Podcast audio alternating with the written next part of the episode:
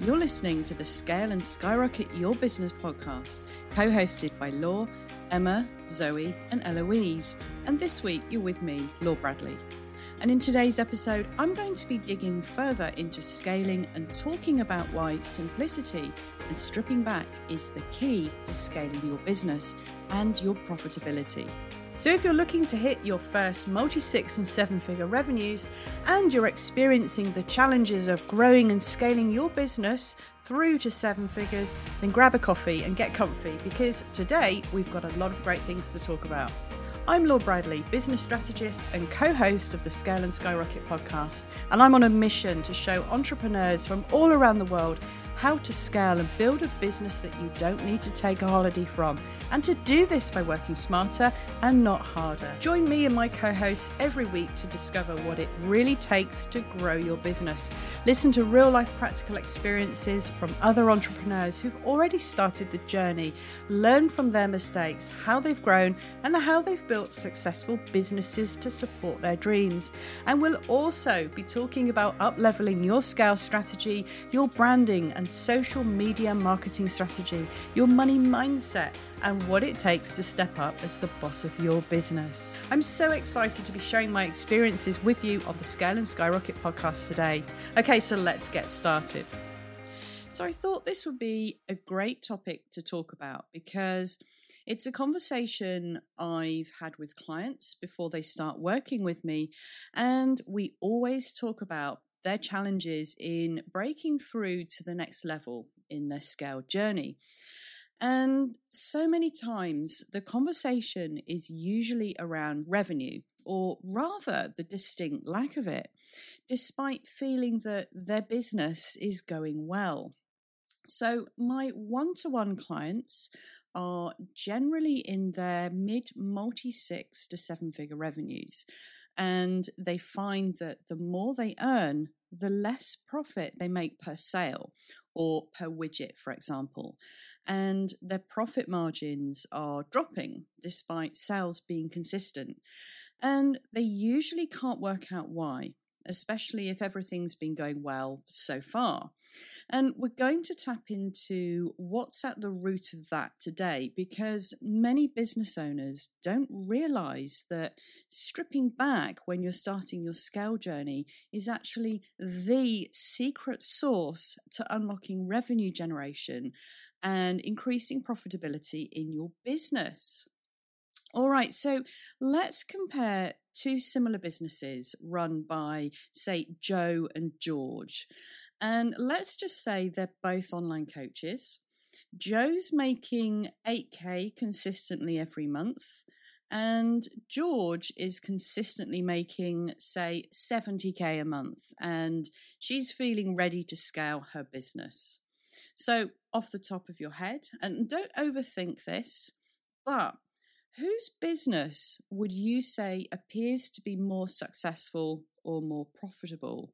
So, a business making 8K consistently every month, or a business consistently making 70K a month? And I'll bet that your mind leaps to George, right?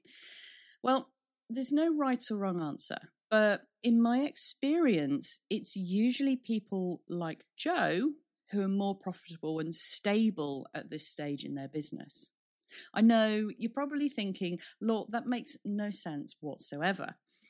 So I'm going to break that down and explain why the lower revenue generator is generally the more profitable business.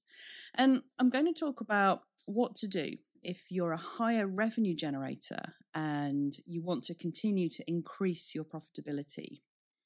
And what sits at the root of profitability as you start to scale is your mindset and your habits and your scale strategy. But I'm going to come on to that in a minute.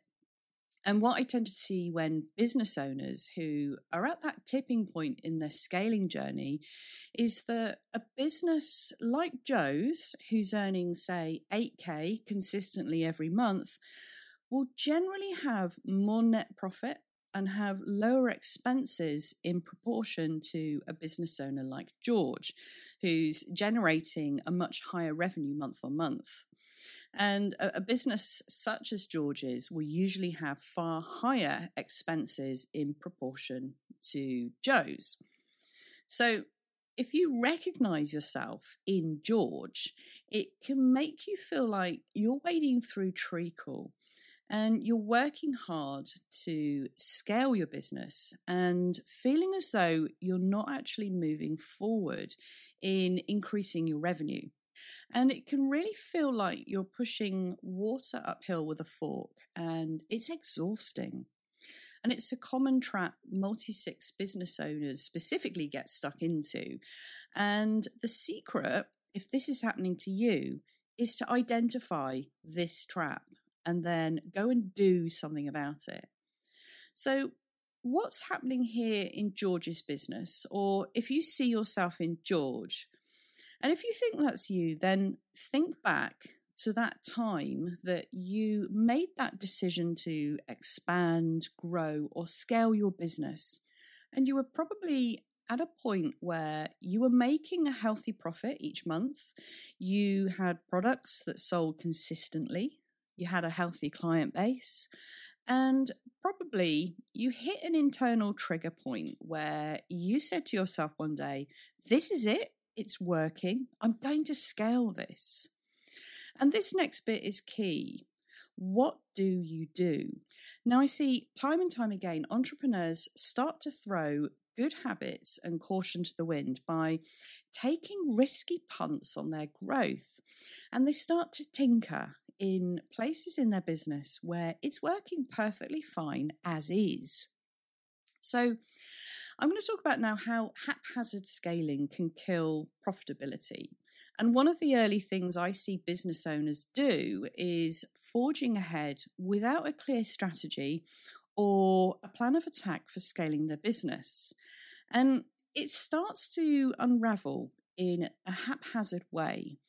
And their scale pathway to what they see as success normally looks something like this. So you bring new people into your business, usually uh, virtual assistants, and then before you know it, you have a team of people doing all sorts of support work in a piecemeal and perhaps in a disjointed way.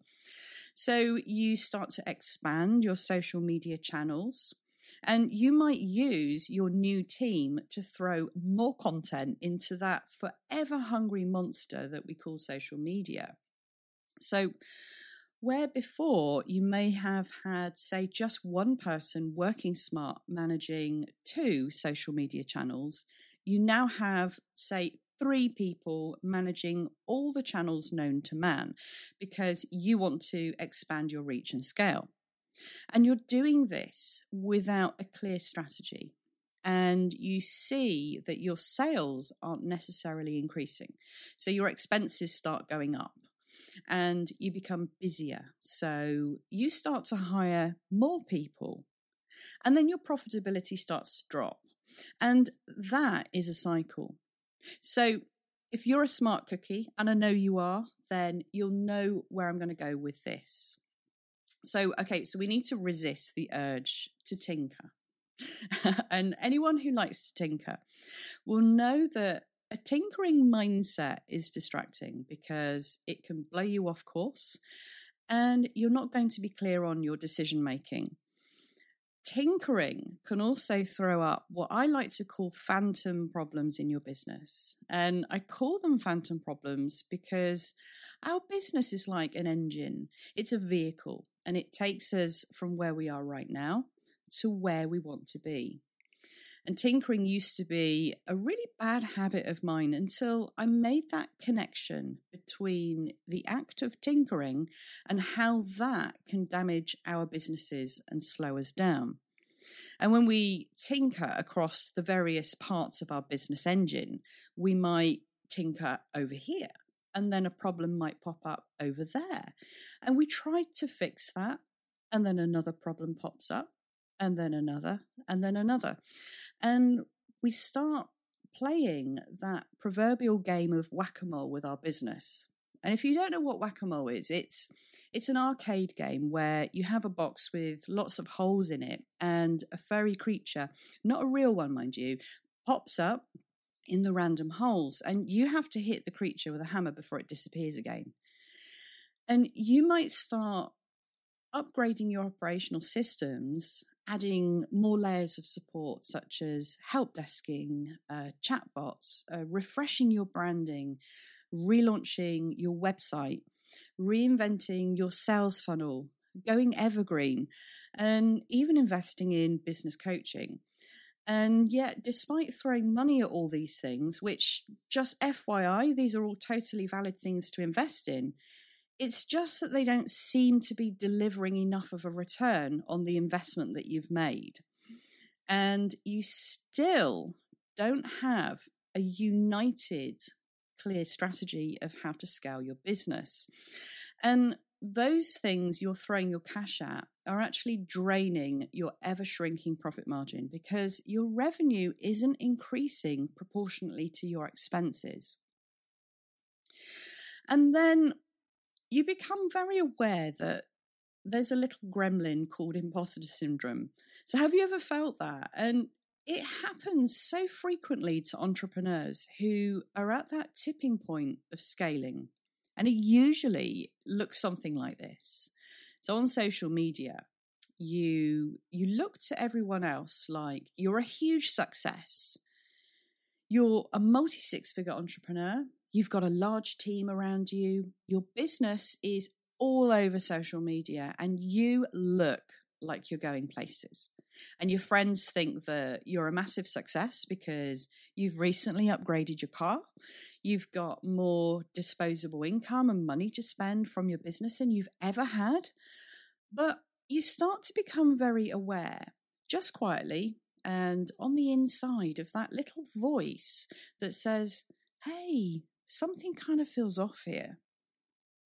Now, you know your expenses are starting to go up. You're not losing sales, but you're not making any new sales proportionate to the expenses you now have.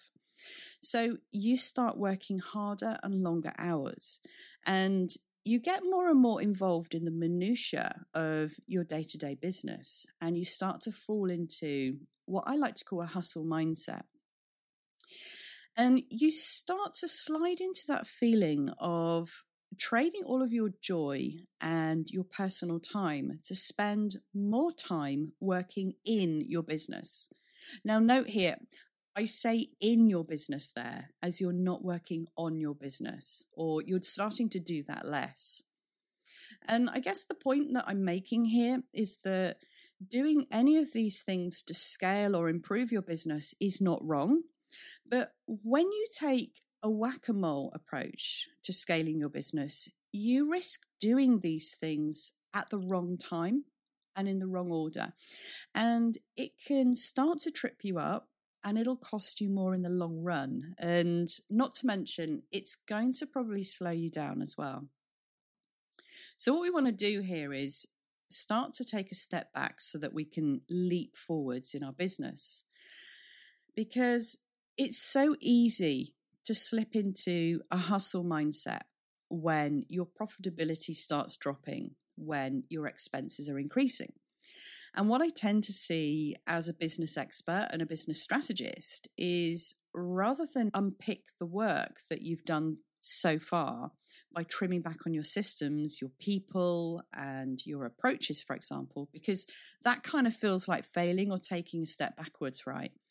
That you might start to relaunch previous offerings or create new offers in uh, a bid to plug that ever widening profit gap. And when we start to launch, land, launch, and land even more offerings, social media challenges, and products in this way, then something called the feast or famine cycle can start to trap you. Now, I'm not going to talk much about that here, but if you're interested in the feast or famine cycle and how that can kill your scalability, then I talk about that in episode four. So if you're feeling like this, then you're not alone. So I've fallen into this trap in the early days because it's easy to do that the first few times that it happens to you. But the good news is is if you recognize yourself here, then you can do something about it. And if you're not quite at the point of scaling your business, the great thing is you now know what to look out for. So keep my words in your back pocket and don't forget them. So you need to be constantly asking yourself, how can I simplify my business, my workflows, and what my people are doing? All right, so if if this is you, if you're kind of recognizing yourself in this situation, what should you do now? So, if you're entering this phase of your business, like George from my opening example, then you can do something about it. And you start by asking yourself, where do I want my business to take me? So, what's your vision? And then go back to your core offering and really focus on that. And focus on what was working well in your business at the time that you decided to start to scale. So, for example, if Facebook worked well before and having five social media accounts now isn't working, then go back to focusing on Facebook. And then simplify your systems and your workflow. So, template, build repeatability into your business and make sure your people know what they're supposed to be doing and that they're working really smart. And then next, start to cut your operating expenses. So be really brutal here. And then what you want to do is then simplify everything because less really is more. So, for example, if your sales funnel seems overly complex and you're not seeing the results that you expected, then simplify it. Don't keep adding layers of, of more stuff, more complexity onto your business. So I'm talking layers of um, adding upsells and downsells and cross sells. Just strip back and then go back to basics and start from there. And then resist the urge to tinker. So just go and sit on your hands or something. I can't tell you how uh, important that is and, and how much that's made a difference in my own business journey. And then work on your business to build and implement your scale strategy. So put time aside in your diary to work on your business and on your strategy because this is going to save your business bacon in the long run as you start to scale.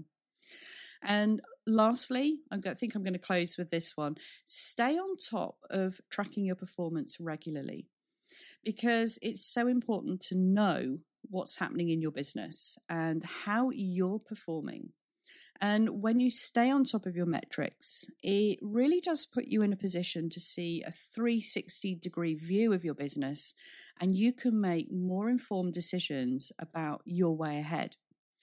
So, everyone, no more whack a mole, okay? Because we can work smarter and do far more and scale much faster with much less.